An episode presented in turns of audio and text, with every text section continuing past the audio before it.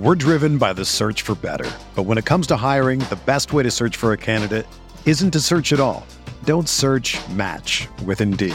Indeed is your matching and hiring platform with over 350 million global monthly visitors, according to Indeed data, and a matching engine that helps you find quality candidates fast. Ditch the busy work. Use Indeed for scheduling, screening, and messaging so you can connect with candidates faster. Leveraging over 140 million qualifications and preferences every day, Indeed's matching engine is constantly learning from your preferences, so the more you use Indeed, the better it gets. Join more than 3.5 million businesses worldwide that use Indeed to hire great talent fast. And listeners of this show will get a $75 sponsored job credit to get your jobs more visibility at Indeed.com slash BlueWire. Just go to Indeed.com slash BlueWire right now and support our show by saying that you heard about Indeed on this podcast. That's Indeed.com slash BlueWire. Terms and conditions apply. Need to hire? You need Indeed.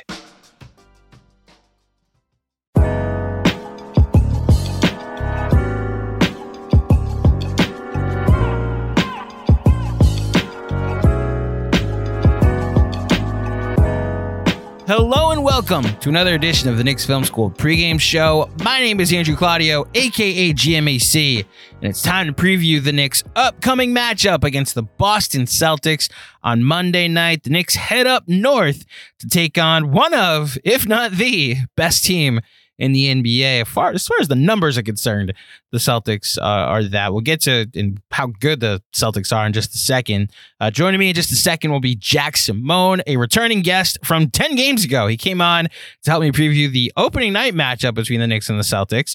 We get into it, a lot of X's and O's uh, in this episode. I think you guys will really enjoy what's really been working for the Celtics. Some of it is just they're taking a ton of threes and when they go in, the Celtics are unstoppable. And when they don't, they have things to pivot to, but you have a chance to beat them. And that's kind of my takeaway from researching the Celtics for this episode and, and what they're good at. So, your preview of the Celtics, because I'm not going to go through the connections uh, between the Knicks and, and, Boston. I think a division rival should be self explanatory. Um, so, I'm going to trust you guys that uh, you know all the connections between the Knicks and the Celtics. The Celtics this season are 7 and 2. They're first in net rating, they're third in offensive rating, and they're second in defensive rating. They're the only team in the top three of all three of these categories, which explains why they're first in net rating. In fact, they're plus 14 on the season. Speaking of, of plus and minus, their starting lineup of Jrue Holiday, Derrick White, Jayson Tatum, Jaylen Brown, and Kristaps Porzingis in 247 possessions is plus 42.4. That's according to Cleaning the Glass. The only lineup that's better than them in at least 100 possessions is the one in Denver that won the title. And a lot of it has to do with the fact that uh, Nikola Jokic is awesome and kind of unstoppable himself. But that's how good that Celtic starting five has been this season. They've just been blitzing teams, and you know, I'm I'm very curious what the Knicks do against this team because uh, the Celtics are also third in rebound percentage, sixth in turnover percentage, fourth in effective field goal percentage, fifth in true shooting.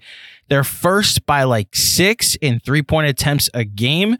Um, uh, as far as what they do on defense, they're second in opponent field goal percentage. They're sixth in opponent uh, three point percentage and first in free throw percentage. I don't even know if that is a stat that they're responsible for, or whether that's just kind of lucky, but if you're spending so much time trying to guard the Celtics, maybe you're worn out when you're trying to shoot free throws.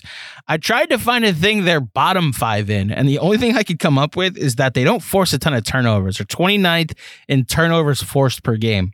And part of that might just be that, you know, they're they're so good on offense that they can beat you straight up. So uh, a team like the Knicks that doesn't turn over the ball a lot, that will probably work in their favor, that they could take advantage of that. And maybe they could dominate the offensive glass in the first meeting between the Knicks and the Celtics. They won the offensive rebound battle 17 to 7.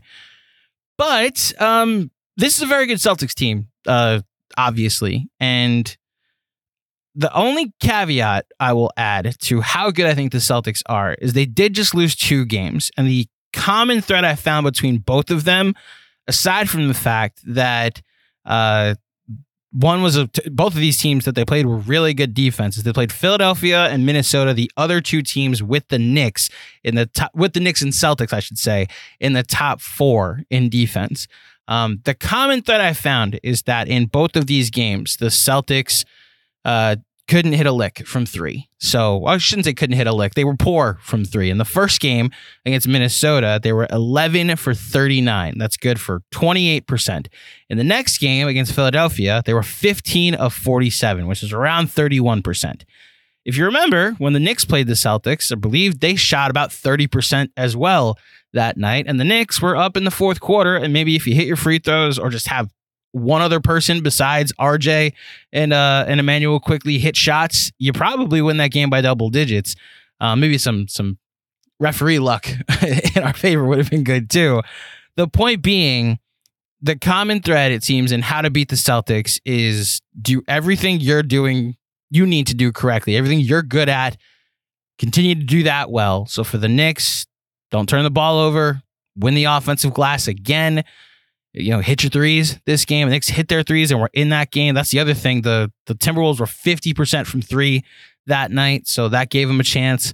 Uh, the Sixers actually didn't hit their threes all that much, but they had 13 extra rebounds. So they dominated the boards on the Celtics. So it looks like you have to dominate one thing and pray that the Celtics are missing, or, you know, defense, uh, force them to miss a bunch of threes. But they're going to take a ton, and some of them are going to be open. And so the three point variance will hopefully have to be in your favor. Um, I am very curious uh, how this game goes because I do think the Knicks match up well against the Celtics. I also recognize there is a very unstoppable version of this Celtics team that exists. So let's see just how unstoppable. We're going to take a quick break and hear from our friends at AG1 and then my conversation with Jack Simone of, oh, wait a minute, wait a minute. I'm going to leave all this in. Hold on a second. There's one thing I forgot.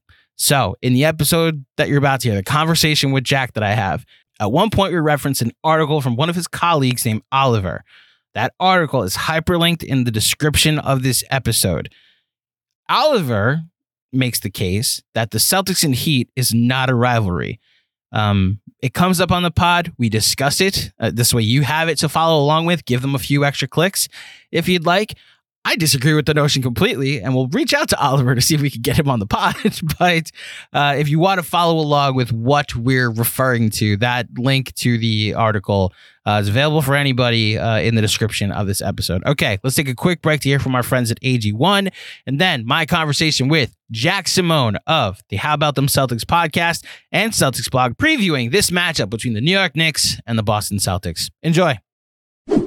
What's up, Knicks fans? Quick break to tell you about AG1. Going into this season, I decided it was time to make a change. My digestion didn't feel its best. I felt sluggish, stressed, didn't feel as focused, and knew I needed to do something different. So I decided to give AG1 a try because I wanted better gut health, a boost in energy, and I hated taking pills or vitamins. Well, when I started drinking AG1 daily, not only could I see a difference in my daily health, but I finally had energy and noticed how much more relaxed and focused I was. That's because AG1 is a foundational nutrition supplement that supports your body's universal needs, such as gut optimization, stress management, and immune support. Since 2010, AG1 has led the future of foundational nutrition, continuously refining their formula to create a smarter, better way to evaluate your baseline health. Fun fact I recommended AG1 to all my friends, family, and Mrs. Claudio. We drink AG1 first thing in the morning to make sure we have the energy needed to take on a busy day. There's no debate,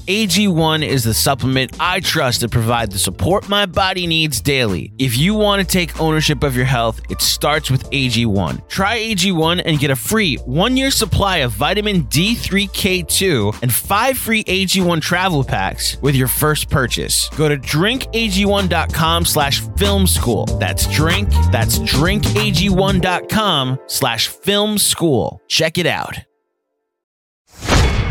Mr. Jack Simone, welcome back to the Knicks Film School pregame show. How are you, my friend?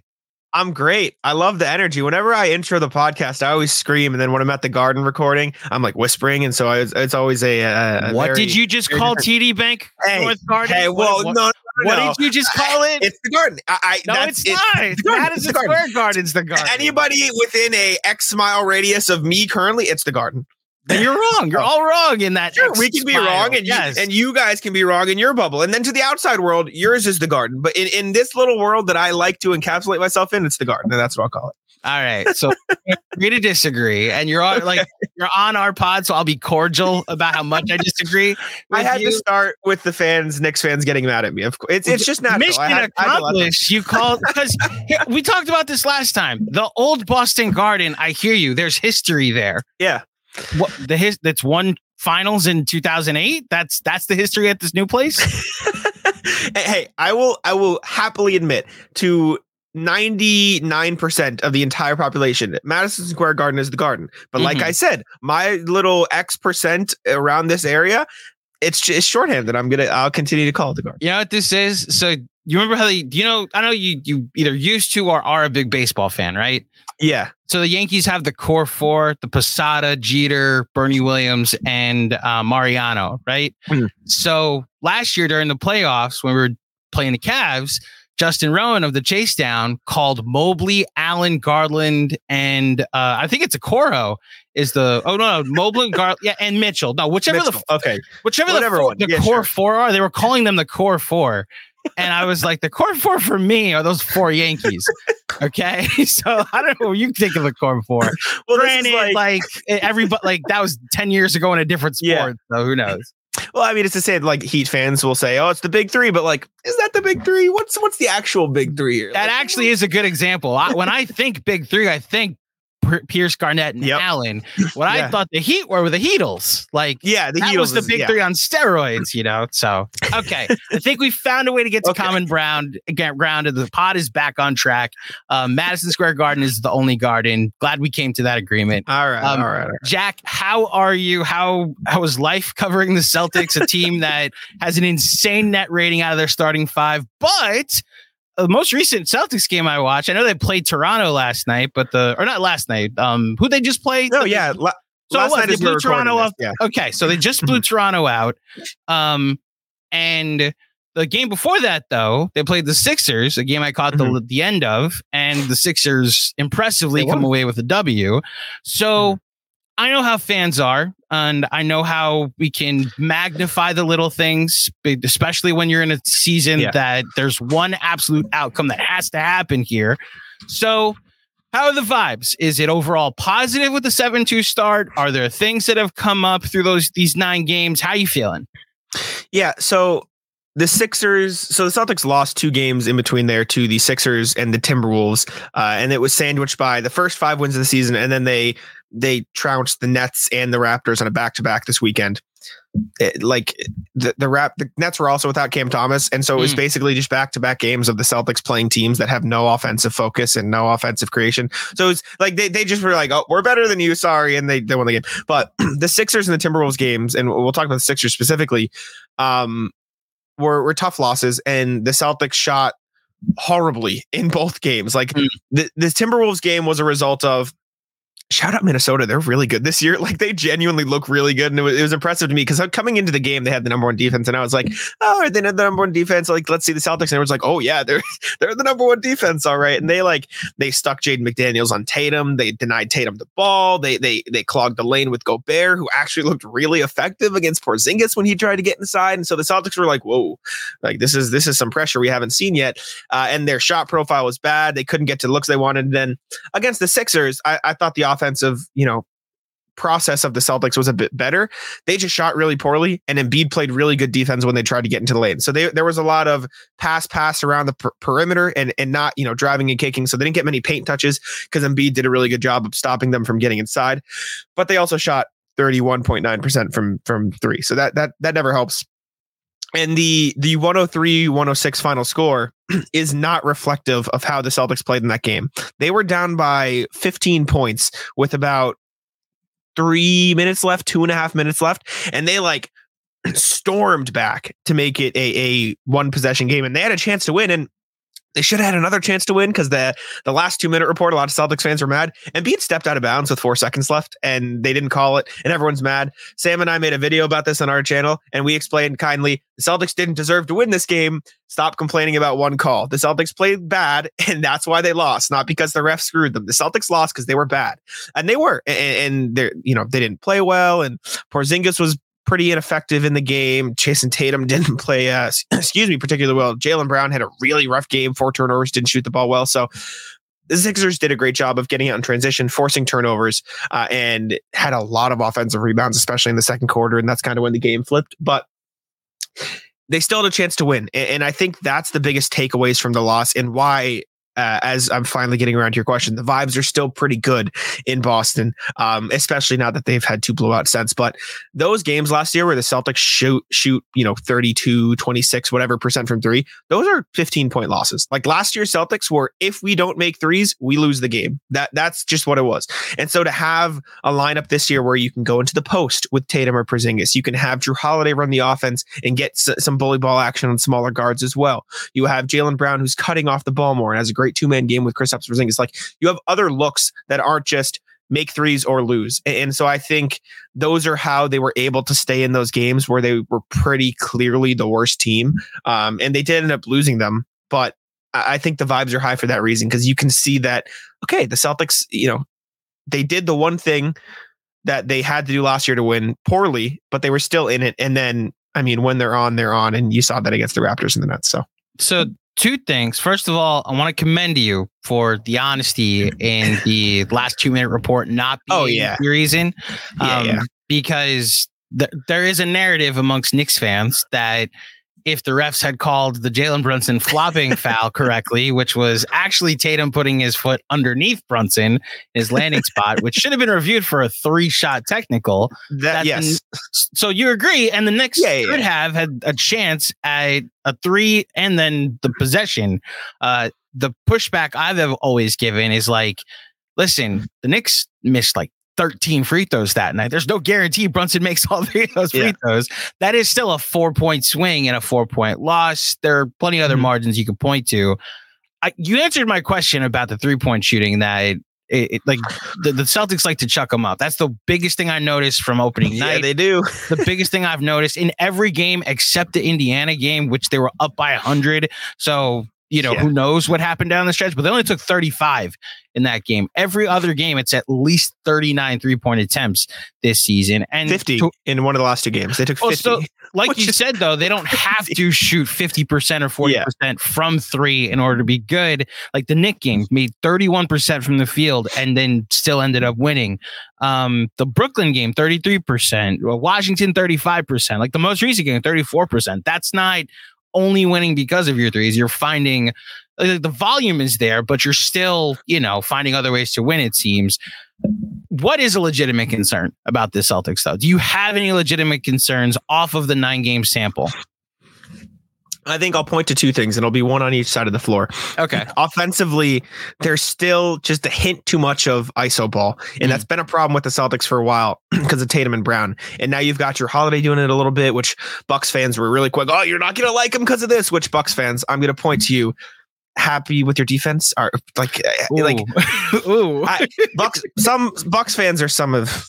Uh, we'll leave that. Anyways, um, Ooh, a little bit too much of. I'm neutral on this. I just I'm enjoying the the tea. Okay. That that was by far the most toxic series I've ever witnessed on Twitter. The the two years ago when Khris Middleton was out and the Celtics played the Bucks and went Game Seven and, and Grant Williams wiped them, which you lost. Grant Williams never can live that down. I lo- big Grant Williams guy here, so um, that was the most toxic Twitter series I've ever witnessed.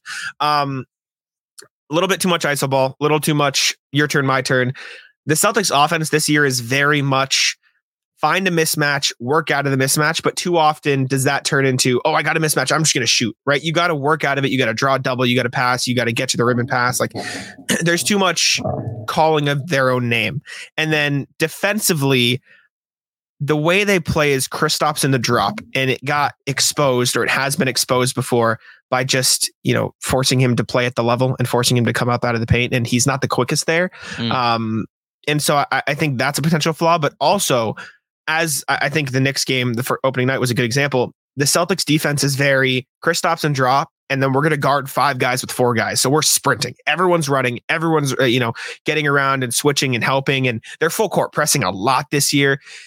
And it does lead to some open threes, as you saw against the Knicks. And so I think that's a problem. And through the first two games of the season, the Knicks and the Heat shot 45% from three against the Celtics each because they got a lot of open ones because the Celtics were scrambling. So I do think that defense can be successful because it has led to a bunch of turnovers and they can get in the break and they like to play fast because of that. But I do think that's a potential weakness of it that they have to watch. So I'll say ISO ball on offense and then the potential to give up too many open threes slash Kristaps is supposed defensive limitations, even though I think he's a really good defender when they put him in the right spots. Uh, the right spots, not at the rim though. You're you're pointing to, like you said, we're guarding at the level. And well, no, I think he's I think he's better in drop around the rim. I think he struggles a bit more when you force him to the level. Although it's weird because he can trap. And in the preseason, I asked him about, it and he's like, "Yeah, Joe Mazzulla has given me freedom to trap when I see fit." but I think when you force him out of the paint, um, out of the sort of dunker spot help area that Robert Williams played. It's not the exact same, but he he stays down. And the Fed having Jrue Holiday guard bigs. I mean, he guarded Randle at opening night. He's guarded Karl-Anthony Towns and uh, Joel Embiid since. So it's like a game changer. Putting putting Jrue Holiday mm-hmm. on your power forward. The, like Randle had no idea what to do with it. Exactly. I want to say it, it, contributed because Julius Randle got off to like a historically bad start across the board. He was one for ten games. against Jrue Holiday. One so, for ten against Holiday. as a result, I don't know if that like put him in a funk. Like you know, again, baseball when like you face a good starting pitcher and then suddenly your swing is off for the next like week and a mm-hmm. half. With Randle, he faced Holiday and then just was off with his shooting. Now, there's yeah. other things, his ankle, but that was our biggest takeaway, or at least one of the big takeaways from that night was, oh, this is this is working. If Holiday is going to be able to guard fours the rest of the year.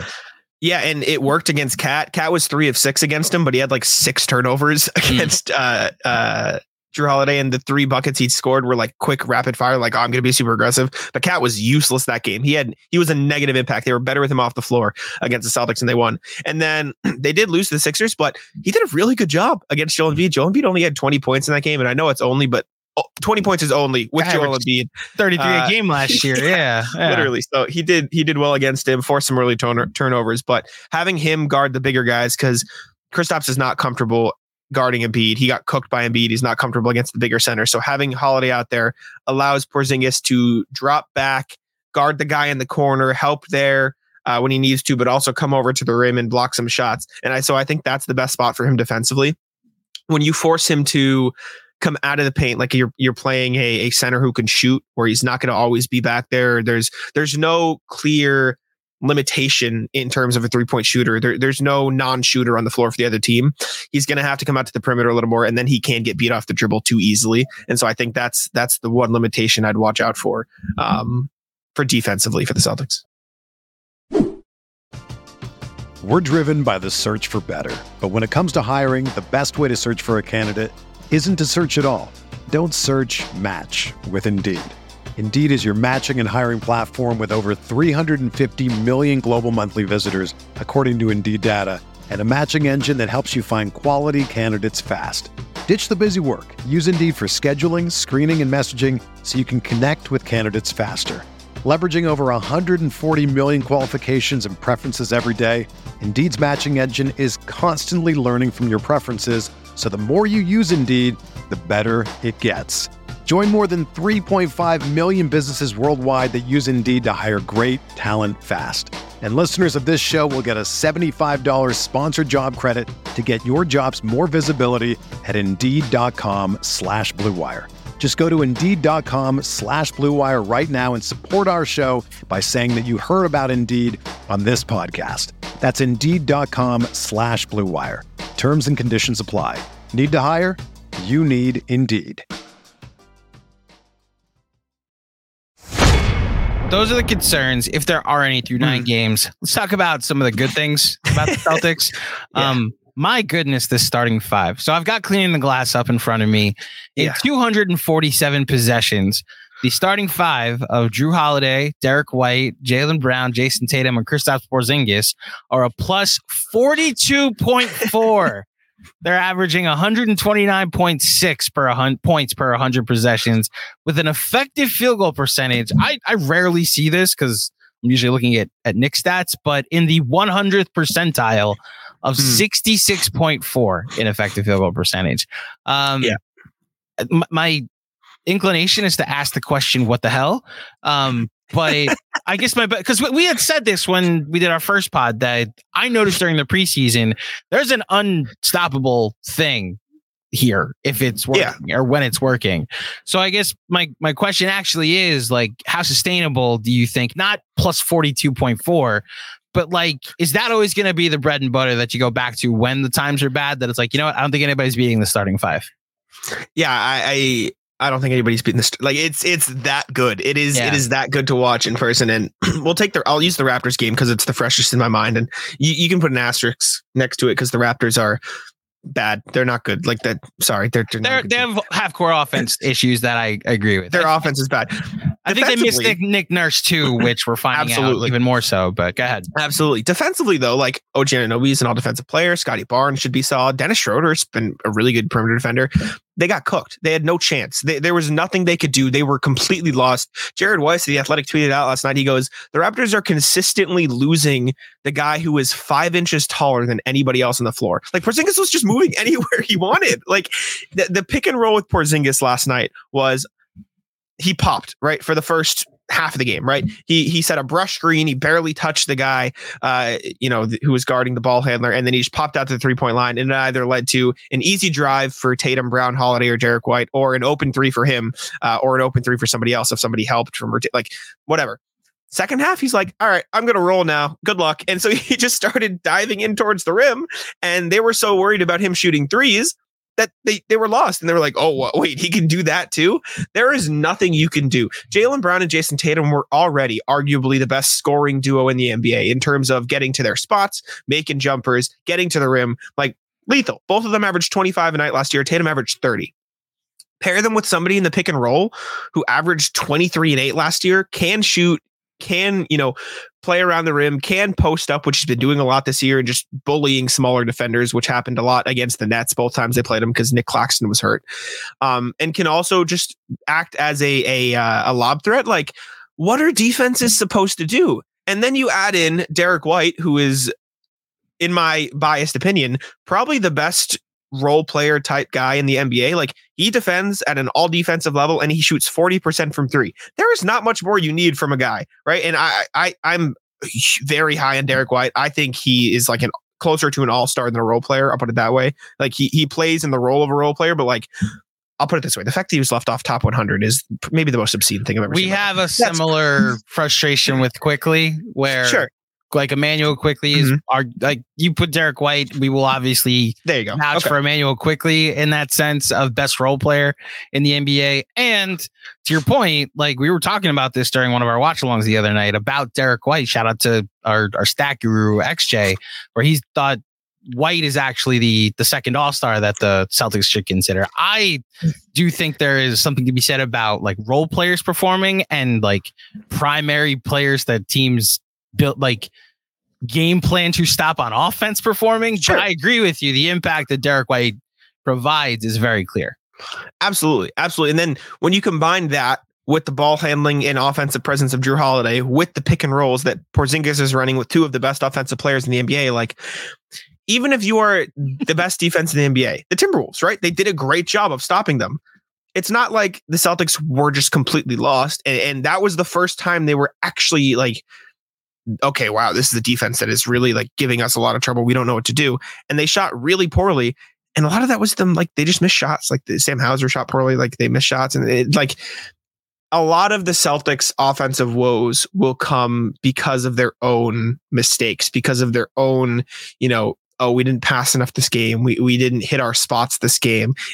The Timberwolves were a perfect example of team found a way to slow them down.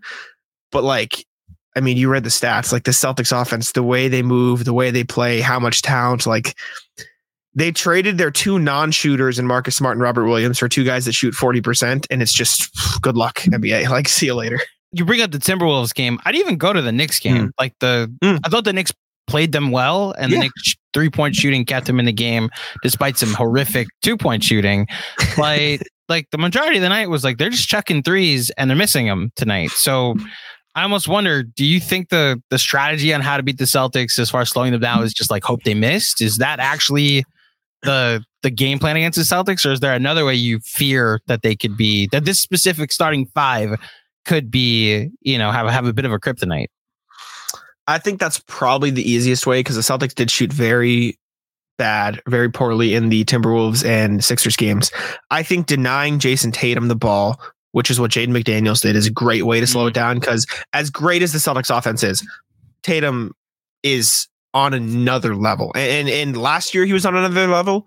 Wow, can't speak. If last year he found a new height, this year he's on like the sun, right? Like he he mm-hmm. is completely diversified his offensive game. There's a chart on Twitter if you search Tatum shot chart or whatever. He went from like shooting only layups and only top the key wing threes to he's posting up. He's shooting mid range. Last night against the Raptors, he he pump faked a contested three that would have been a shot last year. Stepped in, took a midi, and of course it's cash because he's Jayson Tatum. So denying him the ball and forcing the offense to run through Jaylen Brown and Jrue Holiday is probably the best bet. That said, those are also two all-star players. So it's it's not perfect, but I, I think the best way to guard the Celtics is deny Jayson Tatum the ball and clog the lane, which is again what the Timberwolves did, because then Tatum can't be in the action, which is like that's their best form of offense anyways and then they can't drive and kick which forces them to pass a lot of around, around the perimeter and then you're just not going to get as good of a shot that way. So I, I, think the timberwolves probably had the best possible way to guard the celtics and the celtics were still kind of in that game too. So then hear me out. Then we'll like we'll do the next portion of the pod now. If you're using Quentin Grimes or Josh Hart or like Quickley off ball to deny Tatum, right? Mm-hmm. You want to talk about stopping teams from getting to the rim. Now, granted, according to Clean the Glass, again, just going by the computer and not the actual games that I'm watching. So you could tell me if this is this isn't a fair thing, but they're not like their rim f- frequency for the for the Celtics is 31%, which is like in the 30th percentile in the league. So they're not really getting they're not attempting shots at the rim as often as other teams are. So if the Knicks already one of the best rim protection teams in the league, one of the best rebounding teams in the league, have options to deny Tatum, is it fair for a Knicks fan to believe that they match up well against the Celtics? Not they're better, not they can beat them, they match up well against the Celtics. I think the Knicks do match up well with the Celtics, just in the sense that they don't. And I, think I talked about this before opening night. They don't really have a super clear defensive weakness. Like the best one you can argue is Jalen Brunson, but even he's strong for a guard. And so I think, man, real quick, not interrupt you, but this season, it's not even like he's not a stopper at all. Yeah, what he's no, exactly. doing with drawing charges. And I, one of the funniest jokes I've, i think I've ever heard was happened the other day. Uh, shout out to, to our, our boy Mensa, who was in a Twitter space and said someone said about Jalen Brunson, like defense is like fatherhood. Sometimes just being there is enough. And Jalen Brunson, like, is in every passing lane. Like, he's drawing these charges. Like, you're gonna yeah. have to score, like, go at him. He's not gonna lazily be like, it's not the Trae Young defense where it's like, yeah. oh, I just got to go around this and I'm good. It's like, like Kyle Lowry. I mean, the annoying honestly, factors. yes, it's not. his. He doesn't have the hands of Kyle Lowry because Kyle Lowry will strip you as, but he almost mm-hmm. still counteracts it by forcing a turnover yeah. with these charges. He leads the sport in that. So he's using his mm-hmm. physicality mm-hmm. to for turnover, first turnovers on defense instead. Yes. Yeah, and I think that's why the Knicks probably do match up pretty well with the Celtics. Like you stick Josh Hart on Tatum or RJ Barrett or just a tall, strong defender on Jayson Tatum, and their only job that game is don't let Tatum get the ball. Like as much as you can, don't let him get the ball. Do that, then you guard. The, the tricky part then is like if Mitchell Robinson is guarding Kristaps Porzingis, Joe Mazzulla just be like, all right, Kristaps, don't go in the paint. Like yeah. Hit the three point line, right? And then you're stuck with that. The counter to that is okay, Tom Thibodeau, break out a zone. See how the Celtics handle zone because the Celtics have not played well against the zone in the past. And I, I get the hesitancy because then you No, no, no, it's not even a hesitancy. I would love if that was in their game plan. They just don't do it. yeah. like I don't know if Thibs has ever run a that's zone. A, that's an Erik Spoelstra thing. That's an yeah, Erik Spoelstra. Yeah. But no, yeah, I, I think maybe you put that's I think that's the only trouble with the Knicks matchup is where do you put Mitchell Robinson? And I, this isn't like Mitchell Robinson's a bad defender, but the Celtics are just going to space the floor. They're just going to five out, and and there's not much you can do. I forget. I I, I want to find it so I can give them credit. But there was a great thread on Twitter today that was breaking down the Celtics five out offense, and it was just a lot of okay, everyone space the floor, and then we'll set screens for each other, and we'll, we'll move around the perimeter, and like Jakob Poeltl was toast.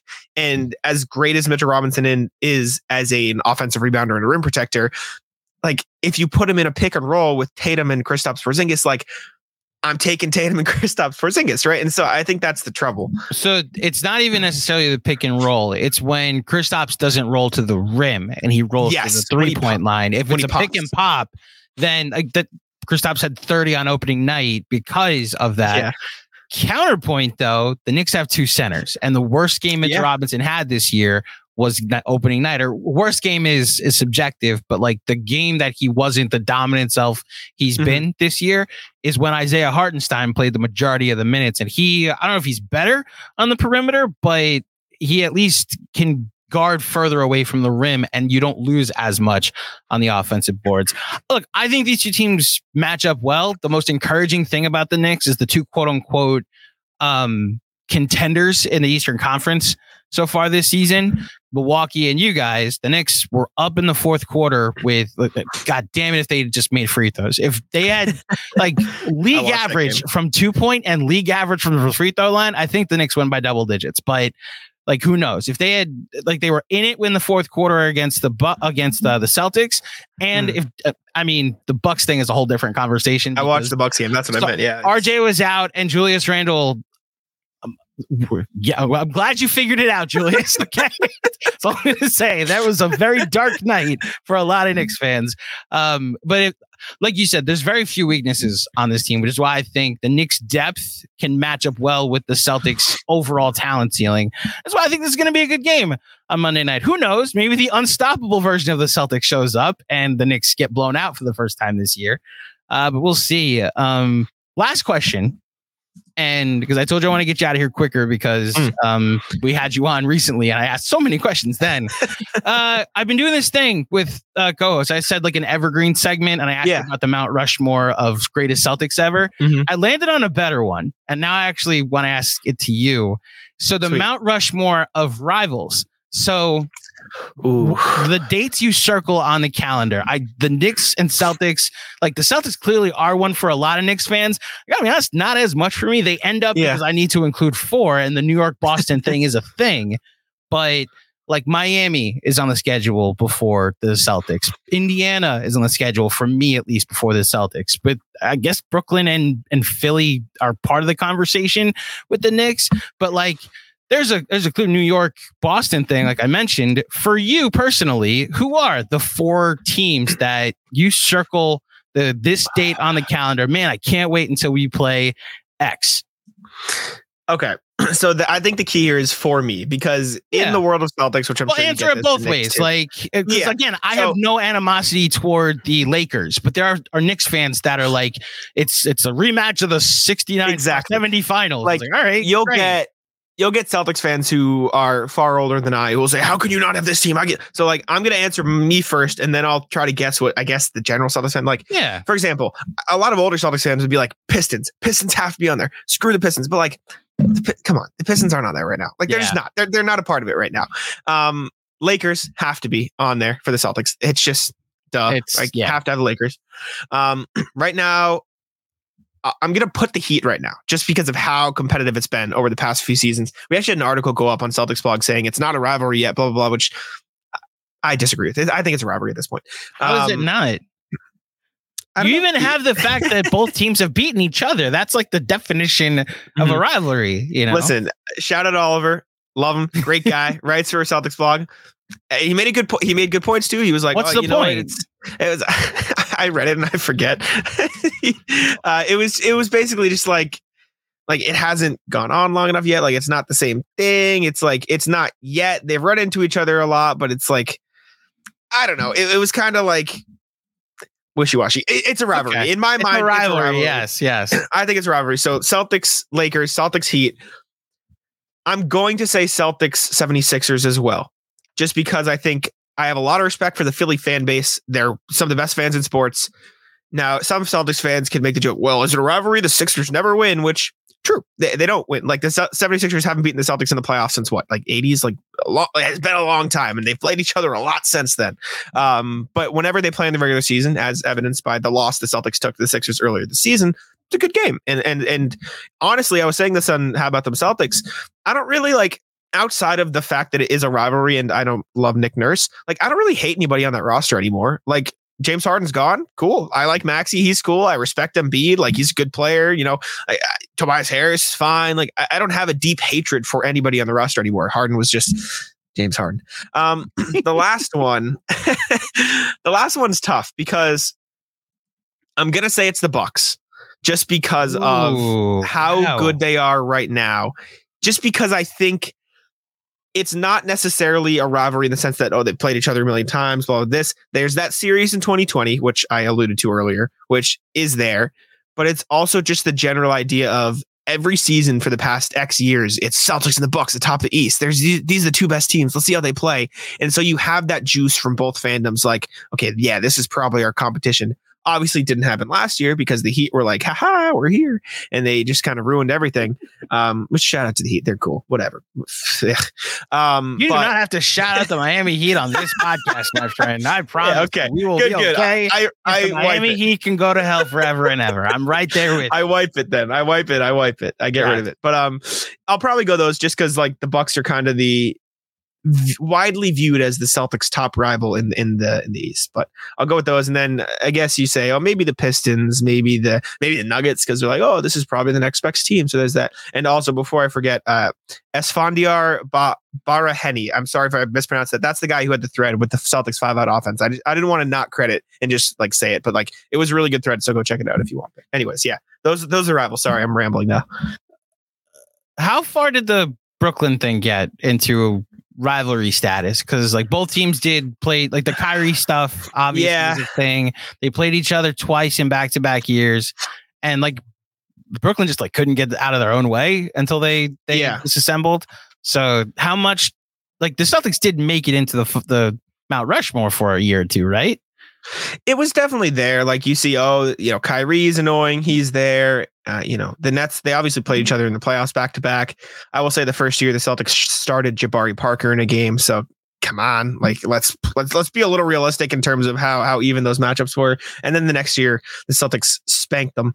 Um, so it, it was there for like two years, but at this point it's kind of like it's kind of like in the past. That's that's how I like to think of rivalries. Like as much as you can say, "Oh, this is really cool. They're playing the Pistons, haha, from the '80s." Like I'm sorry, the Pistons are bad. Like that's not a rivalry anymore. So that's kind of how I look at it with the Nets. Like the Nets, I don't dislike anybody in the Nets, but they're just not very good right now. So I don't really see it as a rivalry anymore. Um, it, but it was definitely there. I would probably put them on instead of the Bucks for those two years, just because of actually. But that's tough though.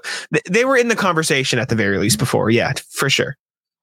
I'm reading Oliver's article now. Like, no disrespect to Oliver. yeah. You're just this is wrong. So I just don't shout at Oliver, but yes. I just don't think Celtics Heat is there yet. In Boston, we take our rivals very seriously. The Red Sox have the Yankees, and so I think the thing that he's trying to make is they're History. not their number. No, it's that they're not their main rival. Okay, sure. Other like I can get there with that, but he does list like like you said, the Lakers take the cake historically, and the Sixers hold the belt now. I see. I'd even say that uh, maybe because you play the Sixers more often during the season, I can get yeah. there. But I would have thought actually having to lose, like experience defeat at the hands of the the rival, makes the rivalry yeah. much more heartbreaking. You know, so I, with respect to Oliver, um, I think the Heat are your rival, and I think you, I they, they currently have the upper hand in the rivalry. There. Because you, you want to talk about history, like if you want to go Yankees, yeah. Red Sox, whatever, like there is the big three Celtics that oh, like tried to dethrone yeah. during that stretch when LeBron was in Miami. Like that's Definitely. a thing too, you know.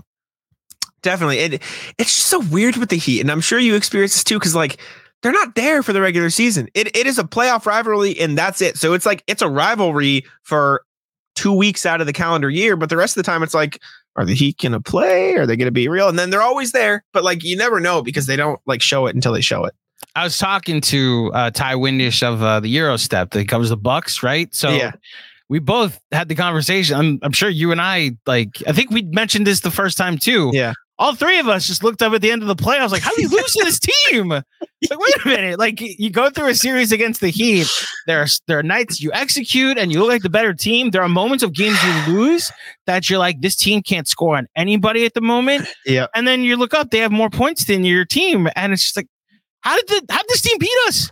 Caleb And Martin, man. Just- Caleb Martin, Max Strus, Gabe Vincent, the ghost of Kyle Lowry, like all of it led to this playoff run that every Heat fan, like I can't wait to talk to my buddy Giancarlo when the Knicks play the Heat on Thanksgiving and be like, yeah, I know you guys are kind of sleepwalking through the regular season. I'm going to look up in six months, you'll have 35 wins. I'm going to be terrified that this 10 seed is finally going to suddenly going to turn it on and Yeah, wa- waltz their way back to the finals. You know? yeah. It, it's an unbelievable. It's an experience that few teams can share to be afraid of a lower seed, and Yep. that's that's how I think the Celtics would rather play the Sixers or the Bucks in a playoff series than the Heat. Like Celtics fans would rather play the the Sixers, the Bucks, or any like the Heat might be the like the team they want to play the least in a playoff series at this point, which so is like maybe Oliver should have included the line. They're not the rival; they're a boogeyman. Like sure, yeah. it's less about the rivalry, and it's more about like I'm terrified of this team. They annoy me. You know. exactly. Okay. Not- All right. You're off the hook now, Oliver. Okay. At this point, maybe we'll get you on to have you to defend for one of the future. Definitely. Oliver's a great guy. Recommend. Uh, Jack, as always, my friend, thank you for coming on, helping me preview a Knicks Celtics matchup. Before you get out of here, but plug away all the all the stuff where people could find your work. Yeah, yeah. You can find me. Uh, me and Sam LaFrance will host a podcast called How About Them Celtics. That's on Spotify, Apple, and we're on YouTube as well. And then all my written work is on Celtics blog, uh, which is just celticsblog.com. You can find it there. But yeah, thanks, Andrew. I appreciate you having me on. Uh, last time I was here, we got some Knicks fans uh, in the in the tweets and the replies saying, you know, uh, you know, this guy, you know, don't like him, but if if GMAC is is vouching for him, then he's cool. So I, I appreciate you for for vouching for me. Yes, I vouch for Jack. He still doesn't know which is the correct garden, and he picked the wrong sixth man of the year, but he knows ball, and that's like a Thank you. prerequisite for coming on this podcast. So Thank thank, you, you. Jack, as always, for blessing us with your knowledge. Thank you. Yeah, of course. Anytime. Once again, a big thank you to Jack for coming on today's pod. Um, the Heat and the Celtics are a rivalry. We'll start there. Uh, that is that is a thing. And shout out to to Oliver, who I am now going to reach out to and see if we could get him on for the next pod because I want to talk to him about the thinking behind it and just like get his perspective on the debate, if there if there is one, the topic I should say, because I personally think that if a team plays you in the playoffs in four straight years or three straight years, that constitutes a rivalry. So we'll see. I guess three of the last four years the Heat have played the Celtics because they played the conference finals in the bubble, the conference finals two years ago, and the conference finals last year. Um, so you know, we'll we'll talk to Oliver and see what he's thinking there. And of course, you know, the the, the real garden is is Madison Square Garden. I know I know people who come to New York and ask me if there are tours of MSG because they they want to go visit the world's most famous arena. They've never been. You know what happens when you go to Boston? You might tour Fenway Park and maybe drive past where the Celtics play. Not the not the Garden, where the Celtics play. So, um, love you, Jack. It's always great talking ball with you. Really informative podcast, especially on the X's and O's side. And uh, we'll see how the Knicks fare in this matchup against one of the best teams in the NBA and how well they match up and how well the Celtics are hitting their threes on Monday night. You know what to do. Give uh, the How About Them Celtics pod, whether it be the YouTube channel, the iTunes or Spotify feed, uh, five stars. Give the KFS bump. We like to take care of the people that make time for us. As far as I'm concerned, that'll do it for me. If you dig the show, head over to iTunes, drop a five star rating review on this podcast feed. I will be back on Wednesday morning to preview the Knicks matchup against the Hawks. But until then, thank you for listening. Enjoy the game tonight. Let's go, Knicks. And I will speak with you soon. Peace.